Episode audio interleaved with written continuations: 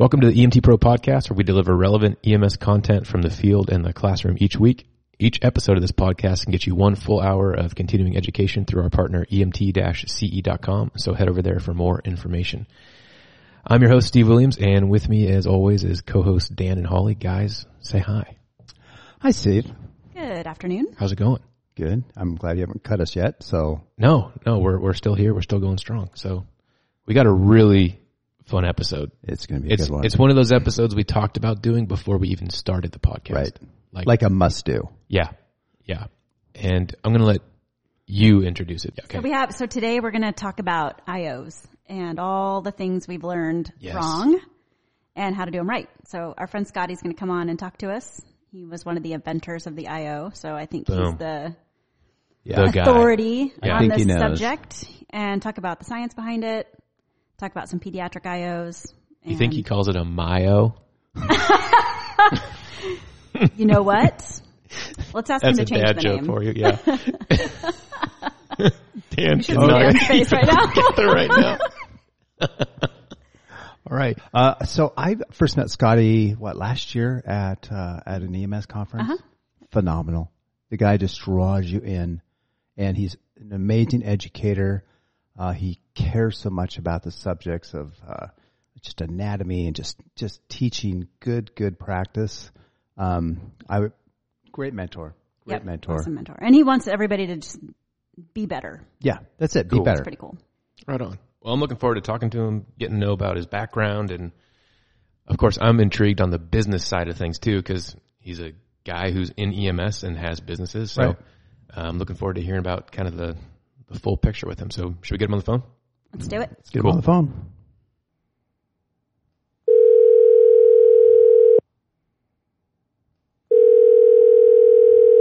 Hello, this is Scotty. Scotty, what's going on? This is Steve. How are you doing? Steve, I'm so great. How are you today? I'm good, man. It's good to finally chit-chat with you. I've been hearing a lot about you and have been looking forward to getting you on this show for a few months now, man. So I'm glad we got it to work well, out. It- It's wonderful to sort of virtually meet you or podcast meet you, and I'm looking forward to it. Yeah, right on. Scotty, the, we had some questions for you, and then um, I've got an I O story that I think you'll really, really like. And, okay. Um, but really, we just want to pick your brain and kind of B S with you on the phone and see what we can piece together for an episode from this thing. Okay. Well, I'm looking forward to it, and fire away. Cool. Okay. Scotty, I've got Wonderful. some questions for you about the device itself. How did you even get involved in creating this device? Like that, that to me is very interesting as far as how were you involved in any of this stuff? What, what's your background and so, how'd you get there? So um, I'm a paramedic. Um, I grew up overseas. I came back. I was running a boat. Um, I got fired because the person on the boat Um, threw some garbage over, and I thought that that wasn't appropriate. So when I got back to shore and I was looking for a new job, I started working in the hydro. I was a lifeguard as a kid. So I started working in the hydrotherapy room of a large hospital scrubbing the Hubbard tanks. Um, I took a shortcut because the sign said I wasn't allowed to. I took a shortcut through the E R one night to go out to my car. And as I was walking through the E R, a paramedic came in and they were, they were working a woman. And I thought that looked pretty cool. I talked to the paramedic, who, by the way, is the E M S director for the city of Austin, Ernie Rodriguez. Um, so I talked to the E M S director at the time, who was a young paramedic, and I said, wow, that's pretty cool. What do you do? He explained, said, hey, come to school. So I went, I was already going to college, but I had no idea how much I sucked at it. So I wound up going to paramedic school in Corpus Christi. Um, it was in Corpus Christi that I got introduced to some really wonderful people. Um, um, a, a gentleman, for instance, that I worked with for years and years and years, who was just very inquisitive about everything we did in E M S. So my career started really early on in, hey, don't just accept the status quo. We can make better things. Early on, I ran in and started working in the stiff neck collar or the issues in spinal care project and helped Clawson and Mannix and other people kind of get their materials together. Um, I left that particular E M S agency and wound up teaching in Victoria, continued working for um, for Victoria College and teaching all around the U S when all of a sudden I got asked to to interview for a flight team. I started working for San Antonio Air Life, which has nothing to do with um, with the way that Air Methods currently is, not bad or good. It was just a different agency. We flew in four twelves, and I spent a lot of time in the hospital. So working in, and we were required to, so we spent time in the I C Us, both surgical trauma, as well as medical, as well as pediatric, as well as blah, blah, blah. So we spent a lot of time in all these different places, cath labs, et cetera, and I ran into lots of people. It was a different time, and in that different time, we got to be very close friends with residents, et cetera. I was working at Baptist Hospital downtown and became very good friends with a whole bunch of people in the E R, and got called down for a really terrible um, motorcycle accident to transport to the trauma center. And I ran into um, a physician I've seen in numbers of times, Larry Miller, little itty bitty older guy. And when we got through taking care of the patients, he said, "Hey, why don't you come back down? I've got this idea. I want to talk to you about it." I'm fairly enthusiastic, so when I see something, if it seems like it has potential, um, I really want to know more. So we started working on the project. It was in the late nineties. Um, and then that worked its way all the way through. Um, he and I started working together fervently. He had a C F O, Eric Eisbrenner, and an engineer, um, guy named Bob Tickemeyer. That then turned into um, Vitacare, which then grew into a company that we ultimately sold to Teleflex. But during the time, I did keep flying for a little while, but then I would wake up in Moscow or in Shanghai and then have to get on an airplane, come back, and then jump on a helicopter and fly my shifts and then wind up back, say, in Rotterdam. And it wasn't working out real well. Um, I wasn't super good on the helicopter, and I was tired all the time when I was flying all over. So I went full-time with Vitacare. Vitacare ultimately grew into what it was going to be, and I am not a salesperson. I'm clinical, and I really had a hard time with the "you're just there to sell." So I left Vitacare, got back on the helicopter just to get sane.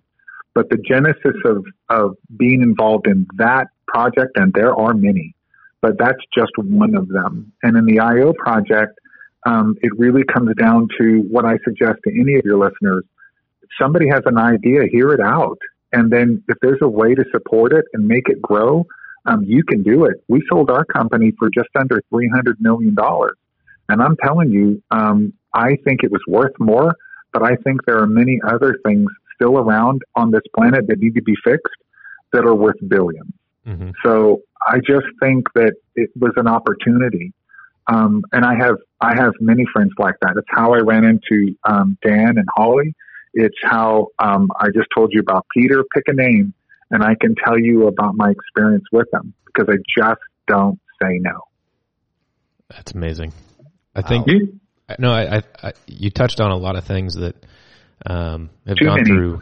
Yeah, they've gone through my brain um, over the years. I remember uh, entering paramedic school and thinking like, okay, this is I, this is the field I know I want to be in. Uh, going through school and meeting a couple people and thinking to myself, okay, I, I would feel like I'm shortchanging myself if I just. If I just did the paramedic stuff and right. then went home every yeah. day. And uh, we wanted to do something that was going to, you know, touch some lives in a different way, make some, make something that makes people's lives easier or better. Um, and that's where my business partner, Brian, and I got involved with creating some training materials, and that morphed into continuing education and L M S and classroom based products and, and all this stuff. And so, hearing you talk about kind of the journey you went through to meet the people you met that ended up getting to the place you're at, uh, definitely touched on some of the stuff that you and I've well, gone through. So I, it's cool.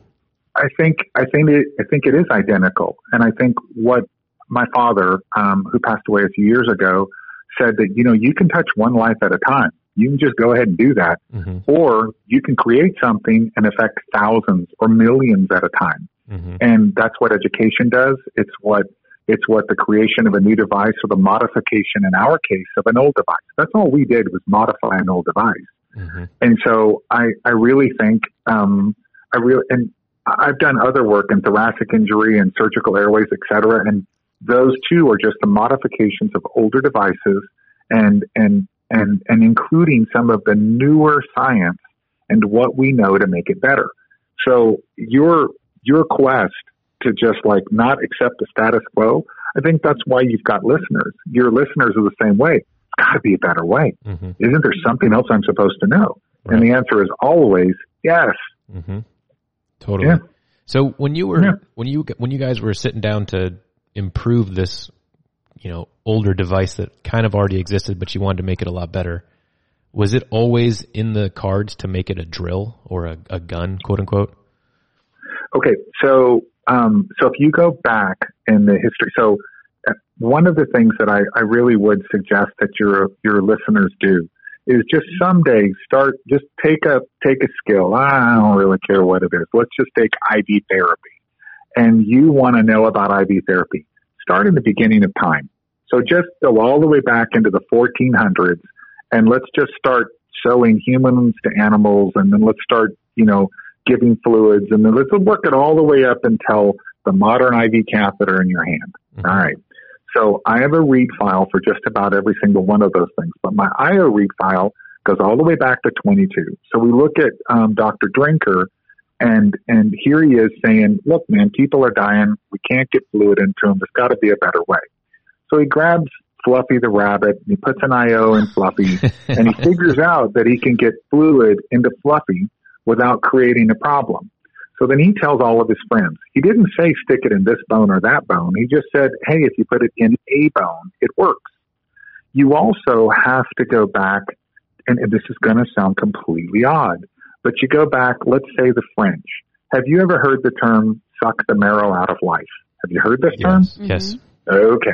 So we get it from cooking soup, but also if you're, if you go to Paris, and uh, Larry and I and, and a couple of colleagues were sitting in Paris, and it was the funniest thing because, you know, here comes this cow bone, which has been cut in half, and it's sitting in front of us, and there's a couple of spoons and some salt and pepper, and you're basically just going to take the spoon, put some salt and pepper on there, and eat the marrow out of the bone. Now, most of your listeners will immediately go, oh, my God, that's gross. I'm fascinated because I'm sitting here going, oh, my God, of course it's just fat, but at the same time it's vascularized. And so look at this. This is neat. I promise you, Drinker and the rest of them realized that. They knew that by by accessing the intermedullary space, which was vascular, that they could reach the vascular spaces of Fluffy the rabbit, ergo a human. So they kind of knew all of this. We then said, look, no, or and, and I will tell you, this is the very first thing I heard from, from Larry Miller. Um, no orthopedic surgeon Um, just uses a spring and jumps into the bone. No surgeon does it. An orthopedic surgeon will either manually drill or power drill into the bone.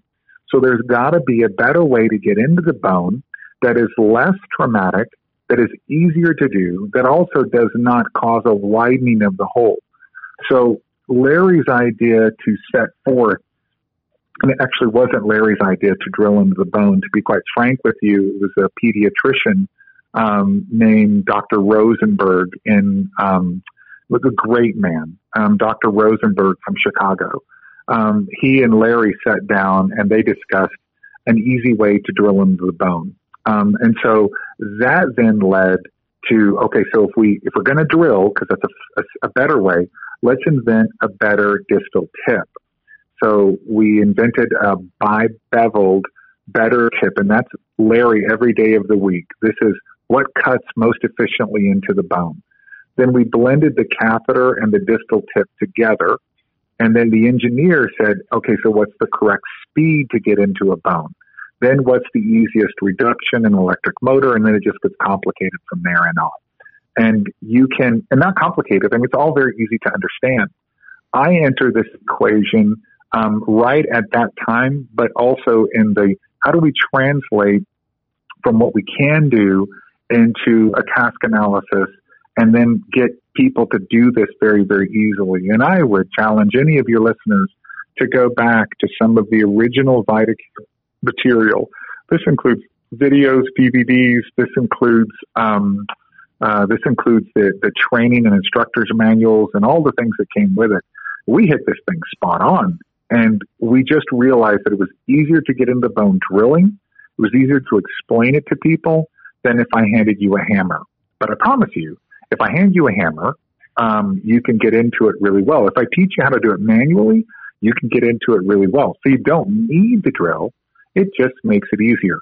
And incidentally, I wasn't a fan of the name EasyIO. I, I hate that thing. And the reason I hated the name is just because it sounds dorky. Mm-hmm. But it is, I mean, if you're going to sell fish, um, you know, just put fish on the sign. Right. And so this was easy, and it was an I O. And, and that is Doctor Miller in a nutshell. And so that's how the thing, um, so, so we, we set, he set out definitely to drill because it was less cumbersome and safer for the patient and gave the operator more control. Now, on the spring-loaded thing, I, I want to, to tell you that I know Doctor Weisberg, um, uh, Weissman, Doctor Weissman. I know Doctor Weissman from, from Israel. I don't know if he is still alive, but Doctor Weissman was just a great man, and he postulated that there's got to be an easier way to get into the bone. So could we could we use some kind of device, spring-loaded, and power into the bone? And the answer is yes, you can, provided that you're in a relatively soft bone, so their insertion sites um, put you high on the epiphysis, which was just fine, and those also worked. If they failed, they always could have hammered the device in. So you could have just flipped over the, the what was at the time the bone injection gun, now the Neo. If it doesn't go in, you can just flip it over and just hammer the bone, the damn thing the rest of the way in. Mm-hmm. But all of those, all the, the traditional I Os, so Cook and um, even with the modification to the Cook, which is the Dinkman, which has a little extra catheter tip, or sorry, a little extra hole in the end or a fenestration, the Cook needle, the Jamshidi needle, Um, there's a lot of other needles that are also out there that um, relate to hematology and oncology. They all work just fine. So does the EasyIO, the SAM I O, all of those. It just comes down to, um, geez, man, what can you afford? Mm-hmm. Um, I think I O should be. I, I'm I'm I'm not left or right. So any of your viewers that try to peg me politically will never be able to do it. But I believe that medicine Um, needs to be for everyone. And and so in this particular case, that's an awfully left-leaning statement, but I, I don't think it should be as expensive as it is. Sure. So when I look at someone like Doctor Scheinberg and his efforts, their their system is going to be um, very, very inexpensive when you compare it to other modern I Os. And I think that, that that's got some benefits to it. Is it as good? Well, I don't know. Somebody's going to have to do an inferiority study and determine whether or not it's as good, better, or worse. But right now, the evidence suggests that it's it's it's going to be just fine. So, could they do manual? Yes. Could you hammer it? Yes. Could you drill it? Yes. And yes, we started out to drill because we think it's safer. Mm-hmm. Awesome. Just, uh, I just want to hear you say it, sir. Uh, aspiration on every. Uh Every I O, should we get it? Um, so that's a really, I love that question. So I'm going to ask you as a fellow clinician, um, I want you to go ahead and sedate and paralyze your patient, but I don't really want you to confirm whether or not your I V or your I O are in place. I just want you to push the drugs, and then I want you to stand around and wait for something to happen to your patient. Um, how well is that going to go for you? That's not going to go well. Yeah, there you go. So, um, and having pushed the Neptune I M, to sit around and wait for a patient that's really in trouble to become paralyzed is, is probably one of the worst feelings you'll ever have in your life. So, Scotty, a couple things. I mean, you and I have talked about this before. People out there are still doing the I Os the wrong way. And even though we try to keep teaching them, they keep doing it the wrong way. They watch videos of certain other people do it, and they think that's the way it's supposed to go. Can you tell us how to do an I O? Start with humeral head. All right. So let's so let's back up for just a second and go to the word or go to the phrase wrong way. So I O's been around since nineteen twenty-two. So the the actual physical act of placing a catheter, so a needle set, and then ultimately you take out the stylet, but placing a catheter into the intermedullary space is really simple. I think that from nineteen twenty-two all the way through World War Two and beyond till present day, I think we have endeavored, like everything in medicine, to make things very, very complicated. So I O is not complicated. Placing a catheter in the intermedullary space is simple, and any bone in the human body is acceptable for placing an I O. Now, we have our traditional sites, and we have those that, for certain companies, are F D A cleared. But I O is simple. So if we were to say, how do we do I O the right way? The first one that you got to get in mind is that you got to put the human body in an anatomically correct position. So just let the let the person lay down on the ground or down on the stretcher, and then don't mess with them. Don't move the legs left or right. Don't don't start manipulating anything. Just leave them alone. Now, let's focus all the way in on the humerus. You are currently talking to the guy who actually wrote the material that said, take the arm and fold it over the abdomen. I wrote that. Let me here and now promise you it's not true. Don't do it. It's wrong.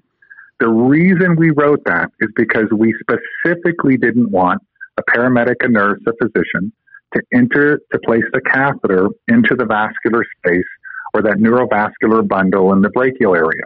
So we rolled the arm over, and and we made all sorts of statements that suggested that by rolling the arm over, it sort of made the the, the greater tubercle or that prominence that sticks out on your shoulder a little more evident. It's really not true. What we really did by rolling that thing over was protect the neurovascular bundle. The next thing that happens when you roll the arm over is that when you do place, let's just suppose you luck into getting the catheter into the intermedullary space of the humerus. When the patient relaxes or you move them, the arm falls back down and you lose the I O because it either compresses against the posterior deltoid or you abduct the arm away from the body and then you're totally hosed. So the moral of the story in humeral I O, to do it right, is put the elbow next to the body, just leave the arm where it is, find the base of the greater tubercle, and I'm sure every one of you listeners at home can figure this thing out, but find your thumb on the greater tubercle, be at the base of the greater tubercle, and then perpendicular to the bone, just insert the needle set. When you feel it fall through the compact bone into the intermedullary space, stop drilling. It's that simple. Or stop rotating your hand left or right, or stop hammering, or stop doing whatever else it is you do to place your I O catheter. How's that? So that Scotty, sounds great. So, Scotty, so I can hear people just flipping out right now. forty-five yep. degrees to the table, forty-five degrees to the patient, yes or no? So all of these degrees are are just insane. So what the, the what was F D A cleared and what is the only thing that is relevant is that when you are next to the bone, that you are perpendicular to the bone. So increasing your angle to introduce the catheter into, say, the humeral head, or decreasing your angle to put it up, depending on which way you're coming from, are all wrong. All of that will just add complication to the procedure. All you have to do is put your thumb on the surgical neck of the greater tubercle, identify that, put the catheter, once you clean, put the catheter, and the, sorry, put the needle set perpendicular to the bone and introduce it. That's it. You don't want to wind up any place anterior or posterior. You don't want to be above. And, and, and let's do this. Let's, let's talk about how I O flows for a second. I O flows arterially from the diaphysis to the epiphysis, so from the middle of the bone to the top edges of, or the top and bottom edges of the bone. When an I O is flushed, you're actually going to push fluid not down to the middle of the bone. It's just exiting, essentially, if you do this correctly, right at the epiphysis. But if you introduce the catheter above the epiphysis, so I'm sorry, above where the um right up close to the joint. In this case, as as we're talking about the humeral axis, if you put it in the humeral head, you've got to go opposite flow. So your flow is worse. The reality is you just want to put the indoor next to the outdoor. When you do that, you've got great flow. So all of these angles and all of this rhetoric that surrounds humeral use is just worth not even close to all the paper people keep re- writing about it. It's just not worth it. So you're saying I've got my patient, they're on a backboard, or maybe they're just on the gurney because yep. we don't use backboards anymore, yep. right? Sure, anything, um, doesn't matter. I got their arms neck to their sides, thumbs up. Yep, sure. Why not? Yep. Because when you lay when you lay there, your thumb is either going to be up or it's going to be laterally rotated just a little bit. But even if your thumb is laterally rotated, that's your radial bone falling over, but it doesn't change at all the position of your humerus because your elbow's sitting there. So your elbow's against the table and your arm is adducted close to the body. And as you slide your thumb along the humerus, as you slide that superiorly, you're going to run into the greater tubercle. When you run into the greater tubercle, you want to be at the base of that bump. You want to be at the surgical neck. You definitely don't want to approach it anteriorly because you'll bifurcate the long head of the bicep. You don't want to come superiorly because you're going to violate, and I do mean that in the, in every sense of the word. Violate is a terrible, ugly word. You'll violate the capsule of the humerus. And there are countless examples of paramedics and nurses and physicians violating the capsule of the humerus. Just don't do it. So to avoid that, all you got to do is be at the base of the greater tubercle. So it's a it's a really prominent bump, and you're just going to be at the base of it. All right. So ninety degrees, arms by the side. That's it. Easy. You couldn't have said it better, Holly. It's ninety degrees, arms at the side, which is the way we're flying them anyway. Imagine it's a penguin from, I don't know, Happy Feet, and those little those little flippers are right close to the body. That's all you got to do. And if you could suck their pants or suck their arms down on their pants and cinch them back or put a belt around their arms, you just don't have problems anymore. So just Happy Feet the hell out of them. I like it. Love it. Yeah. Man. Oh. No one ever taught me about this penguin. No, but no. no. Yeah. Now we know. Yeah, there you go. Now I know. There you go. So, now. so back to the humeral. So let's say we're just started using Lucas devices at my fire department. And wonderful. As you know, uh, you put the Lucas, you hold the hands up, uh, straight up. They're kind of, uh, they're, they're latched in on the Lucas device. How does yep. that affect humeral placement if it's already been placed or if you need to place a new one? Okay, so let's let's go back to let's go back to using the Lucas or any any device like that. First of all, congratulations, because um, it's just so much safer to use an automated device, regardless of the rhetoric that surrounds that, than to do it manually. Yes, One, because yes. you get tired. Two, because you get injured. Let's just let's just put that out there first of all. Mm-hmm. Now, the city of San Antonio has great experience losing their using their Lucas. Outcomes are still piss poor because pretty much by the time you've got C P R going in the pre-hospital arena, you and I both know things are bad. But let's talk about use of the Lucas in relation to I O. So when you're going to put an I O in place, what you really have to do is think about the most efficacious place, the best place to put it during the sequence of events that you're about to, to, to, to embark on. Most of the systems in this area will use the distal femur. The reason they use the distal femur, now I'm going to tell you, your listeners are going to flip right now, most of them, because, oh my God, distal femur.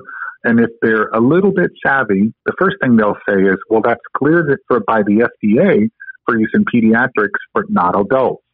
So in Texas, the medical director decides who Or, or sorry, better yet, the medical director decides what procedures are done, not a committee. So a medical director can decide that they can use the distal humerus, regardless of what any federal agency may stipulate or what any company may request. So we in this area have been using the femur on both adult and pediatrics for greater than twelve years with phenomenal success and tremendous outcomes. Now, and I do mean resuscitations, fifteen scores that are just will blow your mind, all great stuff. So we don't approach a humerus in a cardiac arrest at all, not at all. What we do is two finger breaths in an adult because an adult gets two inches of C P R and walks on two feet. So it's two fingers. So we're two fingers above, above the patella, midline, so directly through the patellar tendon, and we'll insert a forty-five most often in an adult. We'll insert a forty-five millimeter catheter directly into the femur. So we don't manipulate the humerus at all. When we teach, and we do all of the procedural labs for the city of San Antonio at the direction of Doctor David Miramontes and Doctor C J Winkler.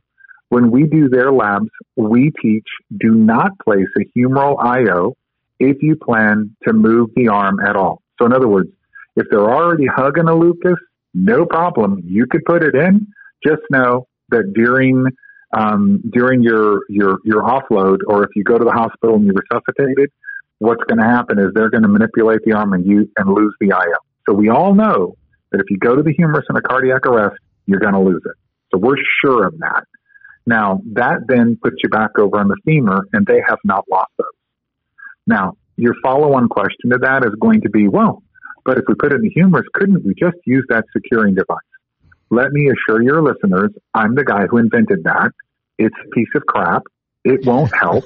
It's still coming out no matter what you do. So if you secure an I O or if you secure an I V, you can still pull either one of those out, even though the word secure is there. All that tape does, I O or I V, is just remind you not to move it. Well, if you're moving the bone, you're going to lose the I O. So by manipulating the humerus to either place or remove the Lucas, you're losing it. So the moral of the story is don't put it there. So what should your West Coast um, folks do if they don't have femoral access available to them in the adult patient? Uh, number one, turn back to their medical directors and get femoral use for the adult. Number two, should they use, which is better, a tibial I O or a, or a humeral I O when it comes to a cardiac arrest? And the science says by bioavailability, so drug at heart, let's just say that works. And, and I'm not a, I'm not for or against. I'm just saying drug to heart. So the amount of time it takes for a drug to go from the tibia to the heart or from the humerus to the heart is non-consequential. It's almost identical to reach a therapeutic level. It makes absolutely no difference. So if I were working a cardiac arrest and I had to make a choice, I would choose to not be near the airway or the chest or the arm, and I would prefer to be down by the extremities if I were putting an I O in. Do we have success with both tibial and femoral I Os in the context of a cardiac arrest? Yes, we do. Can point right to them, and it's published. How's that? That's uh, that's awesome. Pretty good. So to recap, if you don't have femoral I Os in your protocols, you need them. Exactly. Yeah. So I just spoke with a medical director in your region, um, Holly, and there was a conversation about femoral I O, and, and it was one of those um, very pointed conversations, and that medical director realized quite quickly that that is something that he needs to place in their protocols quickly. Now, I don't know if you all work on a committee. I don't know how your state works. In our state, it's a very quick decision. It could be more of a process in yours. Let's talk about clearance for femoral I O.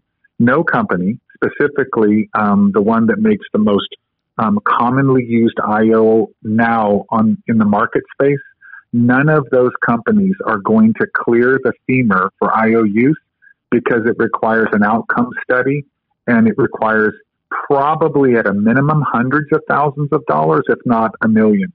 And nobody's going to waste their time doing it because it works, there aren't problems, and they just don't need to do something that people are already doing. So they're not going to clear it. And the F D A cannot tell a physician not to do something. It doesn't work that way. So in Texas, we just don't care.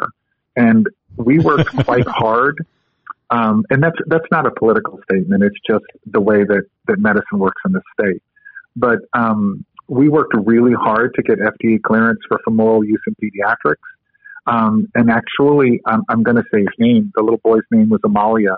And if it wasn't for his mother and father and all of the work we did, um, the F D A never would have cleared femoral access for pediatric use um, with a very common I O device that's on the market today.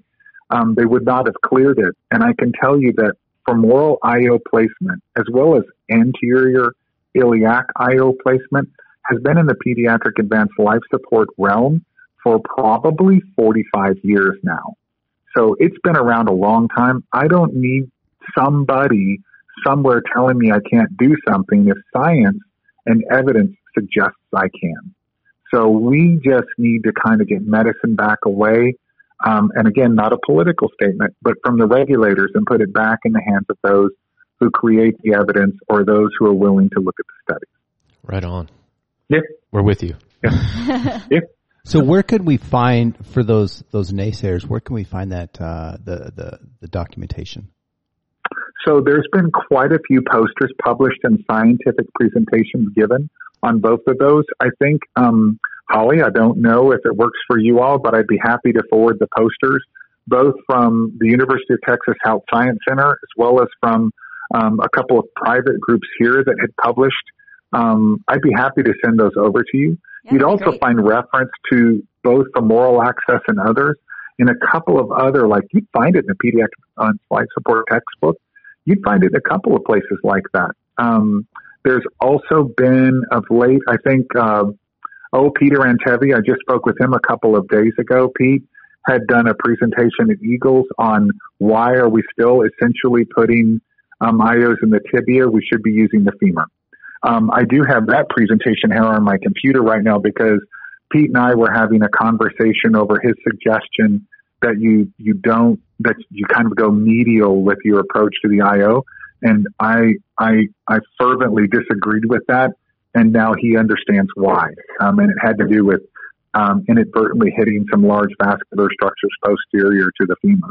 Um, so bottom line is midline approach, and I'd be happy to send those over to you. So there's quite a few posters, some good documentation, and some good resuscitation, um, some good case studies that I'd be happy to send. Awesome. That'd be great. Yeah, and we while we're talking about um, pediatrics and F D A, can you tell us a little bit about doing humeral I Os in pediatrics? That's been cleared, um, I want to say two thousand seven or two thousand eight. Um, we were working on that almost from the get-go, when we, but we then went further and we started looking at different locations for I O. So we, too, started at the tibia with a twenty-five gauge, um, sorry, with a fifteen gauge, twenty-five millimeter needle, and then we progressed to a smaller needle um, because we were forced to do that, not because it's good. And then we progressed to a longer needle, and unfortunately, we had to stop at the forty-five uh, millimeter needle set. That's the length, which your listeners would find if they took a Jamshidi apart. It's also forty-five millimeters. So a Jamshidi, the old blue one, is twenty-five when it has its little collar on it, and forty-five when it doesn't. So the blue EasyIO or um, the SAM I O, and let's see what's the Neo. Those are all twenty-five millimeters long, and they are fifteen gauge. Then you, and, and that's kind of a government thing that it all kind of worked that way. Then we, we started getting longer catheters. I did a lot of work in Detroit at Henry Ford, and we realized we needed longer needles. Not because people are fat, but just humans have gotten bigger for all sorts of reasons.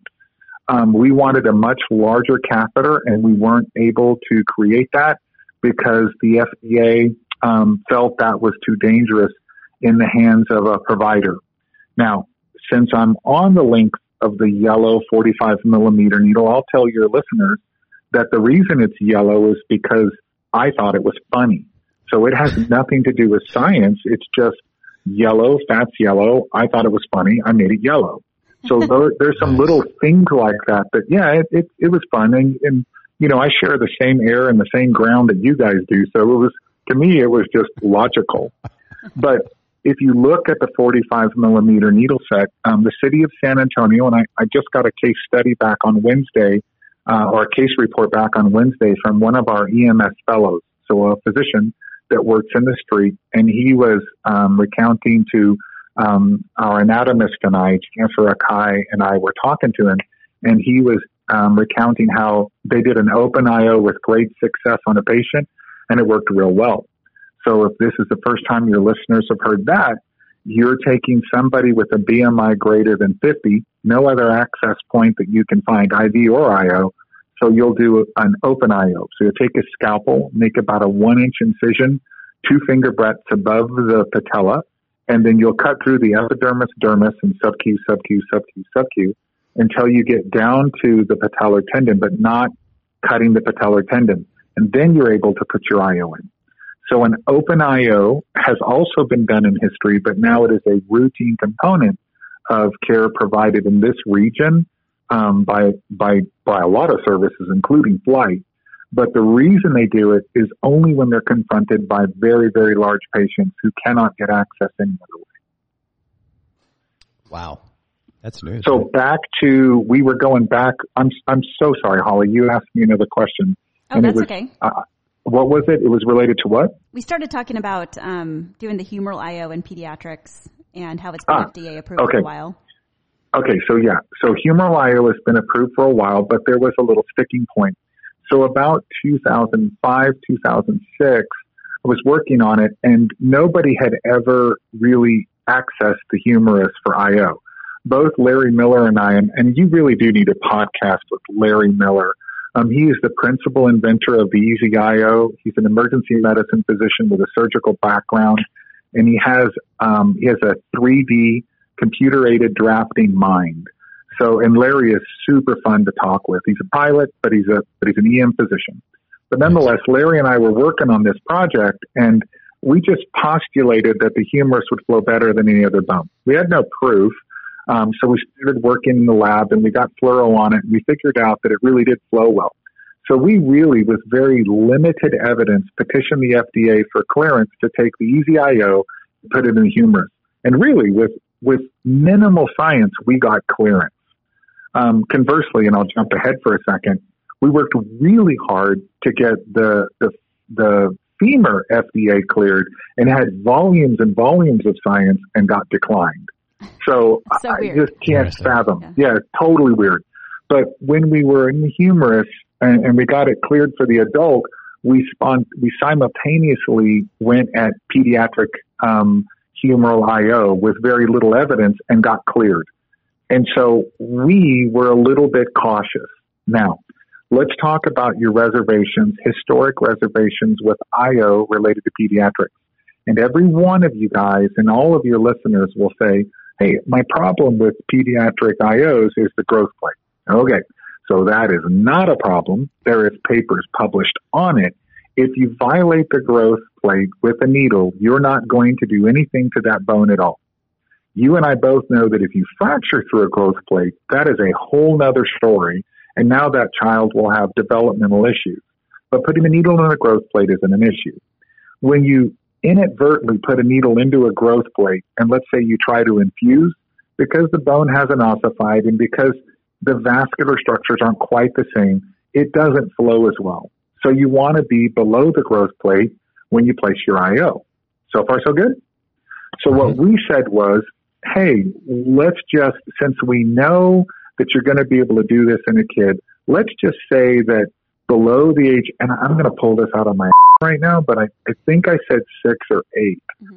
when I first did it. And the reason that I wrote, you know, not um, suggested, I, I can't remember exactly how I wrote it, you know, not um, not suggested for patients under the age of eight or something like that.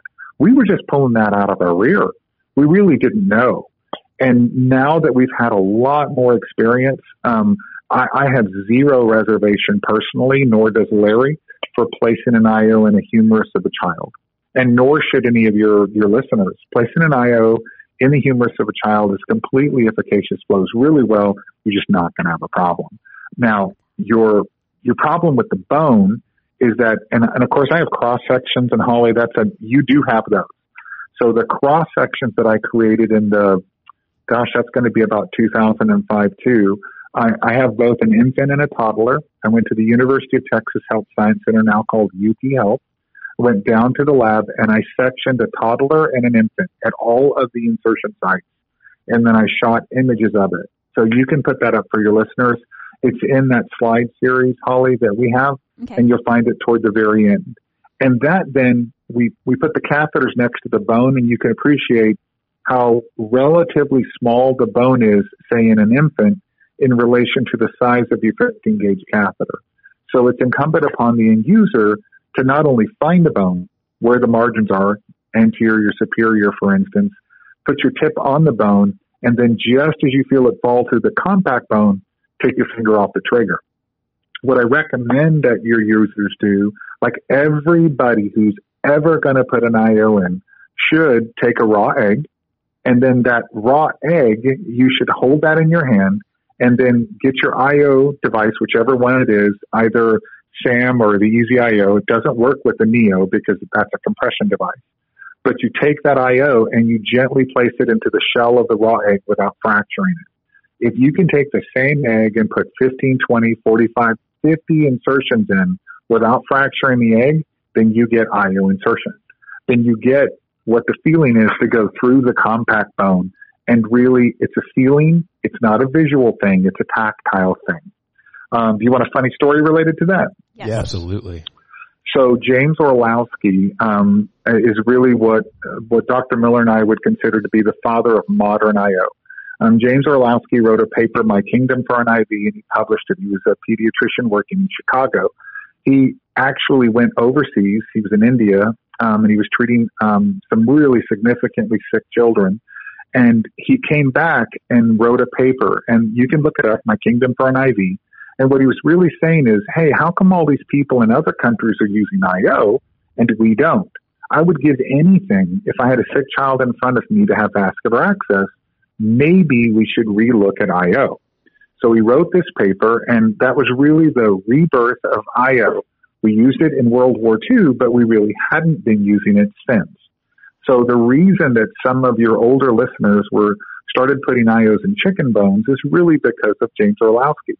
Well, I was at ASEP in Chicago, and it was in the two, early two thousands. I can't remember exactly where, but I was at ASEP, and this guy walks up, and he goes, um, in a very deep voice, he goes, "Excuse me, I am looking for Scotty Bollinger." And I said, "No, I, I'm Scotty." And he goes, "I would like to know, are you the young man that suggested people put an I O in a raw egg?" I said, "As a matter of fact, I am." And he goes, "Well, I am James Orlowski, and I suggested that they try chicken bones. So I guess we know which came first." And that was like one of my finer moments in medicine, and I'll never forget it. And of course, I didn't realize um, back then that I was talking to one of the, you know, one of the greatest clinicians in the history of medicine. And so I've been fortunate, kind of the Forrest Gump in medicine, to run into people like that. But that was one of those moments. But your listeners, bottom line, to recap, um, you should put them in a raw egg and the humor and to practice feeling that drop. And your listeners should definitely place I Os where they need them without reservation. And, and real quick with that is um, another way that I think I was taught to do humeral I Os is to bury it to the mm-hmm. hub. Go to the hub. Right. Yep. And what you're saying is no matter yeah. where you place it, you're going to go in until you feel the resistance give and stop. Yeah. So I, I'm, I want to avoid having you do nothing but bleep me for the next five minutes. Oh, you say whatever so you want, So I'm going to try, well, I'm going to try and not say anything that would prevent your listeners from understanding this. Anybody who ever taught anybody to bury anything in medicine is an ass clown. So there is no way that I O, you should never bury an I O. When you feel it fall, it's in. If you bury it, so the, the, the, the proximal side of the I O, so the flange of the I O where it connects with, the, where the, where the catheter connects with the hub, it was never intended to be the base. So like the stability portion of the I O. And anybody who teaches that way really ju- legitimately has it wrong. So you just want to feel it fall into the bone and you're there. Most importantly, you don't want to move the I O once you place it. So you don't want to wobble it left or right, which is why all these people come up with these stability devices and everything else. It's in a bone. Just don't move it. But if you bury it, I promise you, you are going to see compartment syndrome. So there's not a doubt in my mind. One day, if your whole premise is bury it every time, I promise you one day you're going to have a complication to explain that will that will leave you with a scar in your brain that you will carry for the rest of your life. And none of us want those. No, absolutely not. That's awesome yeah. information. I've uh, yeah.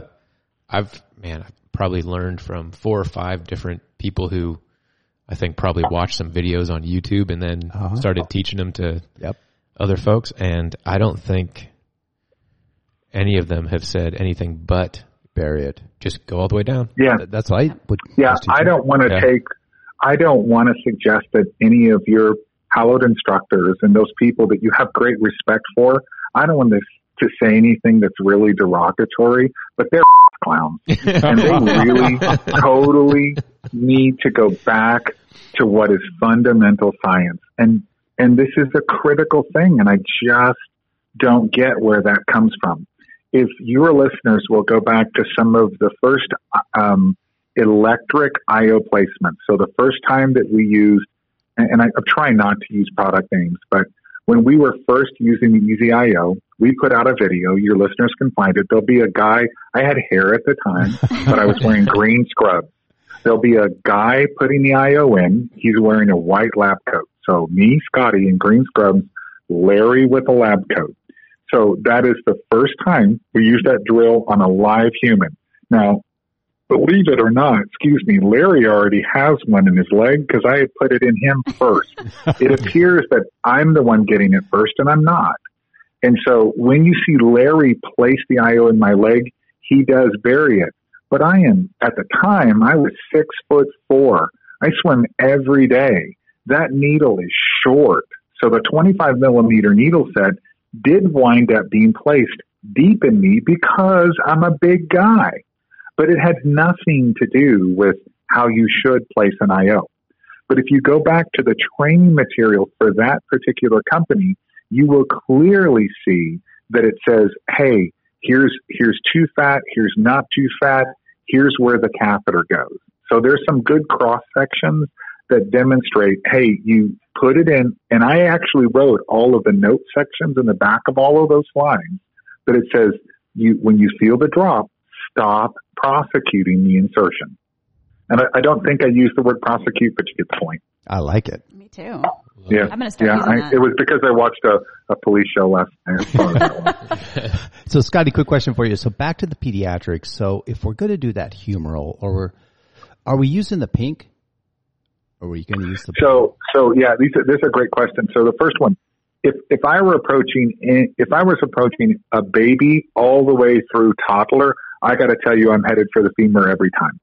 I, I one hundred percent could not agree more with Peter Antevi and any of the other pediatricians that I work with. So we're femoral almost one hundred percent. I would, it would be very rare for you, for me to wind up using the humerus in a child because there's so, so little extremity and so much body. And there's so limited, such a limited amount of space around the head and the neck and the chest when I'm working that you're bound to lose it. So I'm headed for the femur. But let's do address the color thing for a second. So I want to make sure that your your home viewing audience or listening audience understands that the, the pink needle is too short. It was designed specifically because, and I'm talking about the fifteen millimeter, fifteen gauge needle. It was designed specifically because we had to get the F D A to agree that the EasyIO could be used in humans. In order to do that, the reviewer specifically said to us, children are very small, your needle is really long. We then said, children are fat, we need the long needle. This just went back and forth and back and forth until we were not going to get clearance to use the EasyIO in children unless we made a smaller needle. So we made a smaller needle. But I'm telling you, I have traveled to Haiti. I have traveled to Africa. I've been all over the world. I, my mother passed away at about eighty-six pounds. The catheter was too short to even use on her. The pink needle is worthless. Now, there's a new company that came on, and they also have all three needles. They, too, made a pink needle of the same length. I had the same conversations with them, but in order to market the thing, they created the same color scheme so that everybody would be comfortable. So my answer to your question is, um, no, the pink needle is wrong. Don't use it. Definitely don't put it out. So what is important when it comes to placing an I O needle? What's important is the depth, not the age, not the weight. It's just how far is it from epidermis to dermis through the subcutaneous tissue until the tip of that needle is sitting on the bone. Once it's sitting on the bone, as long as you have about, and I'm going to tell you it's about five millimeters, but as long as you have, in the traditional sense, at least one black mark above the skin, you're going to be okay. But if you have multiple, multiple black catheter marks above the skin, effing don't bury the thing because you're going to go through the bone. So you really just need, um, so, so, so the pink one is going to fail more often than not. Um, uh, Holly, inside the material that you have, the slide series, and you're welcome to give that to all your listeners. Um, I do have a latest version of that. I'd be happy to give that to you as well. Yeah, but in that material, you'll find a from you'll find an infant with femoral access in it. Um, it's pro it's really close to those cross sections, but you'll see um, the infant's femur, and you'll see the aspiration of blood, and that happens to be a blue needle, and it's elevated the the catheter itself. You can see space between the catheter and the hub, um, and it's it's working just great, no trouble whatsoever. Wow, great information, Scotty. Totally. The other side of that is we do do all of our labs. So both your, your basic labs that you use in the pre-hospital setting, um, those that are C L I A waived and everything, blah, blah, blah, blah, blah. So your I STATs, the whole line, we get all of our labs off of I O. We never hesitate, works just fine. Nice. So um, there are a lot of people, and there's good paper on that too. Good, I believe, uh, I know Diana Montez, um, she's a nurse, used to fly with her. Um, she was on a paper on lab values that was published. There are quite quite a few of them. I've got um, one, I call it a case study, more of just a, sure. you, won't, you won't believe this. Maybe you will because you have been working with these I Os for so long. But um, wanted to go through the story and then, uh, yeah, we'll just kind of, after that, we'll wrap it up. Okay. So uh, I work at a fire department uh, that has an ambulance company. Um We're fire-based E M S, essentially. And yep. we get dispatched. I have an intern working with me at the time. And we get dispatched to a county courthouse for a person that's in seizure. And Okay, and when you say intern, are you talking about a resident or are you talking about a paramedic intern? A paramedic intern, yeah. Good, okay, okay. Good, right. uh, good clarification there.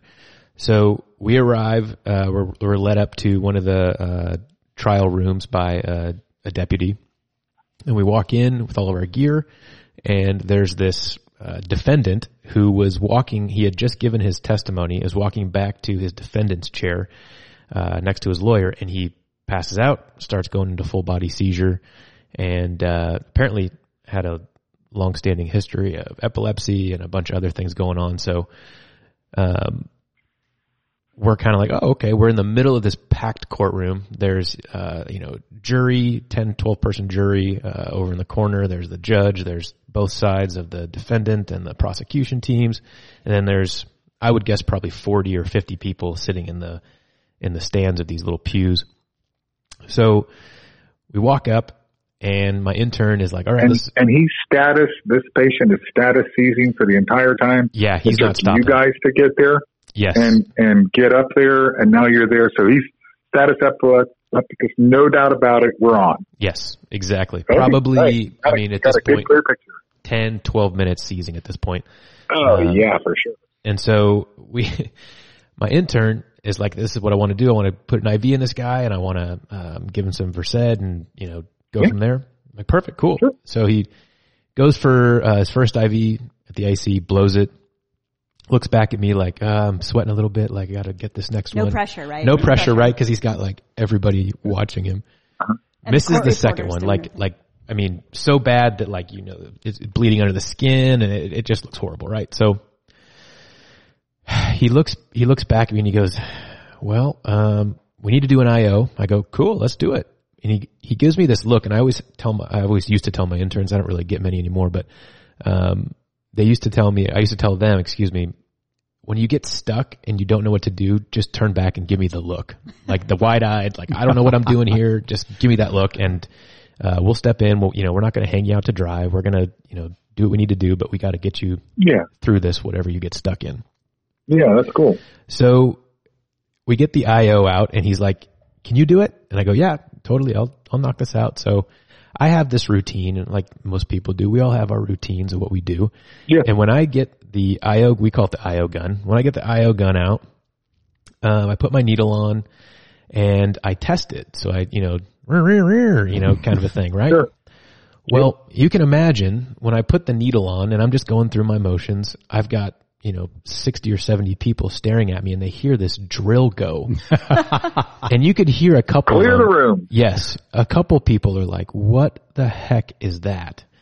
And so, um, we, uh, we, we do the proximal tibia, uh, for our protocols is one of the spots we can do. And so that's where we went, sure. uh, first. And when we started drilling into the bone, people were, you could hear them go, oh my, oh my God, what are they doing? One person starts like kind of dry heaving a little bit. And she's just completely like, I can't believe this is happening. I can't believe what's going on. And the lawyer, the legal team, you could tell they're looking at us like, we might have a case here. Right. Right in the middle of our, you know, what's going on. And you're, you're off. Yeah. Um, so we, you know, put this thing in, no problems, draw back, get marrow, you know, flush the line, um, give some Versed through it. And the guy wakes up and he's coming to, it takes about thirty seconds. And he, he kind of sits up and he says, what the fuck did you put in my knee? And in front of everybody. And they're like, yeah, what, what did you put in that guy's knee? And so anyways, we, we put this guy on the gurney and we, we wheel him out and transport him. But, uh, that's my, I can't believe I just did that in front of a bunch of people, people. I O story. Yeah. You know, I have I have heard that story um, probably probably not less than a thousand solid times. And the reason, no, and, and so I followed the first twelve hundred insertions, every single one of them, um, including all that we had sent overseas in from two thousand four to two thousand five. I followed every single insertion. So when you dialed the number because you wanted to report your I O usage and discuss either success or failure or anything, you got me on the other end. And it was worldwide, and it worked for a long time. So I've heard this story. And what's interesting about it is that, that people, even though this has been on countless television programs, E R and Grey's Anatomy and just freaking everywhere, you would think that, that the general public sort of gets the idea of what we do in medicine. But I think that, that what's missed is that most folks don't, sorry, most in E M S don't realize what we consider to be quite routine is like everybody else's, not only their worst day, but they've never seen a damn thing. They think when they watch these reality T V shows that they've got a pretty good bead on life, and they have no clue. So totally. When you show up to do something, it, it really becomes, it, it's just, you're just slapping them in the face. So when you pull out your driver, not a gun, when you pull out your driver, what you happens is... You pull out a gun in a courtroom. That, right, yeah. Right, yeah. So real good plan there. So you pull out the driver, and then when you place it, so we found, and this is another thing that draws back to some of the other conversations we had, but, uh, but placing an I O in the tibia, I'm going to tell you, it hurts the most. It flows the least, it's mm-hmm. the least effective, and it is the one with the most complications. Wow. So while it is familiar to you, I just gave you four reasons why you shouldn't. So yes, now I have had, I have personally had seven I Os, several of which I have placed all in my very own, in my own office to figure out one more thing that we were trying to figure out. I will tell you that a tibial I O, when you place it, it is not uncomfortable. So going through the skin against the bone, then penetrating the periosteum into the comp or, or through the compact bone into the cancellous bone, that is not uncomfortable. What is uncomfortable is the nervous structures throughout the intramedullary space. They are they're visceral nerves. So you've got you've got you've got nerves on essentially you've got um, somatic and visceral nerves. Or sorry, somatic and what the hell is it? Somatic and I can't remember. Anyway, you, you got me here at the end of the day. But anyway, one so so one feels like you're slapping across the face. The other nerve is very visceral in its nature, and that visceral that visceral response is like you getting quick kicked between the legs. So placing an I O is about like getting slapped. But when you start infusing through an I O, that you might as well be pinching your testicles with a pair of pliers. So even, even if you don't have them. So it's really pretty uncomfortable. So when you, when you resuscitated this guy, the fact that most people don't use a two percent preservative free lidocaine, um, even if they buffer the lidocaine, which Mark Peel is another guy you should have on, Mark Peel is one of those. He's a pediatrician out of Wake Med. He would be the first one to tell you, always pop your lidocaine. And when you do that, you could have almost provided um, a tolerable I O. Now, tibial means tolerable if you if you take care of it with lidocaine. Humeral, I've had humeral I Os um, on the um, at Medina, which is where the P J strain. Um, we were at Medina, and I ran the track, and then and we were doing I V I O comparative, and and I had a humeral I O without any anesthetic, and I could tolerate it. Femoral I O, uncomfortable until you get lidocaine, then totally tolerable. But I could see that guy sit up. We used to we used to, we used to say levitate. Mm-hmm. Um, I took care of a woman that was shot with a forty-four, and I promise you, her I O hurt more than the gunshot wound and the massive hole she had. Dang. So, so your users must do something about the discomfort in patients who are obtunded but will become alert, or where you're beginning at alert. Let's say if you're doing sedatives, paralytics, or antibiotics or anything like that. You must mitigate the discomfort. Absolutely. So it's a good story, but man, I've I've heard that a thousand times. Yeah, I've heard and that one a thousand I, times. I, I, I think I know. I think it's really great. All well, right. Good on you guys. This Scotty, was super fun. It was Did a we blast, get to do man. this again? It was the best. Let's do a let's do a thoracic one. Yeah. Let's do a surgical airway one. I mean, bring it on. Let's Heck see yeah, more. Man. Yep. All, All right. right, we'll give Jen our love. love. Okay, love you guys. Oh, she's she's sitting right across from me. She's waving at y'all. All okay. right. Mwah. We'll see you soon, okay. sir. See you soon. Bye. Bye. Bye.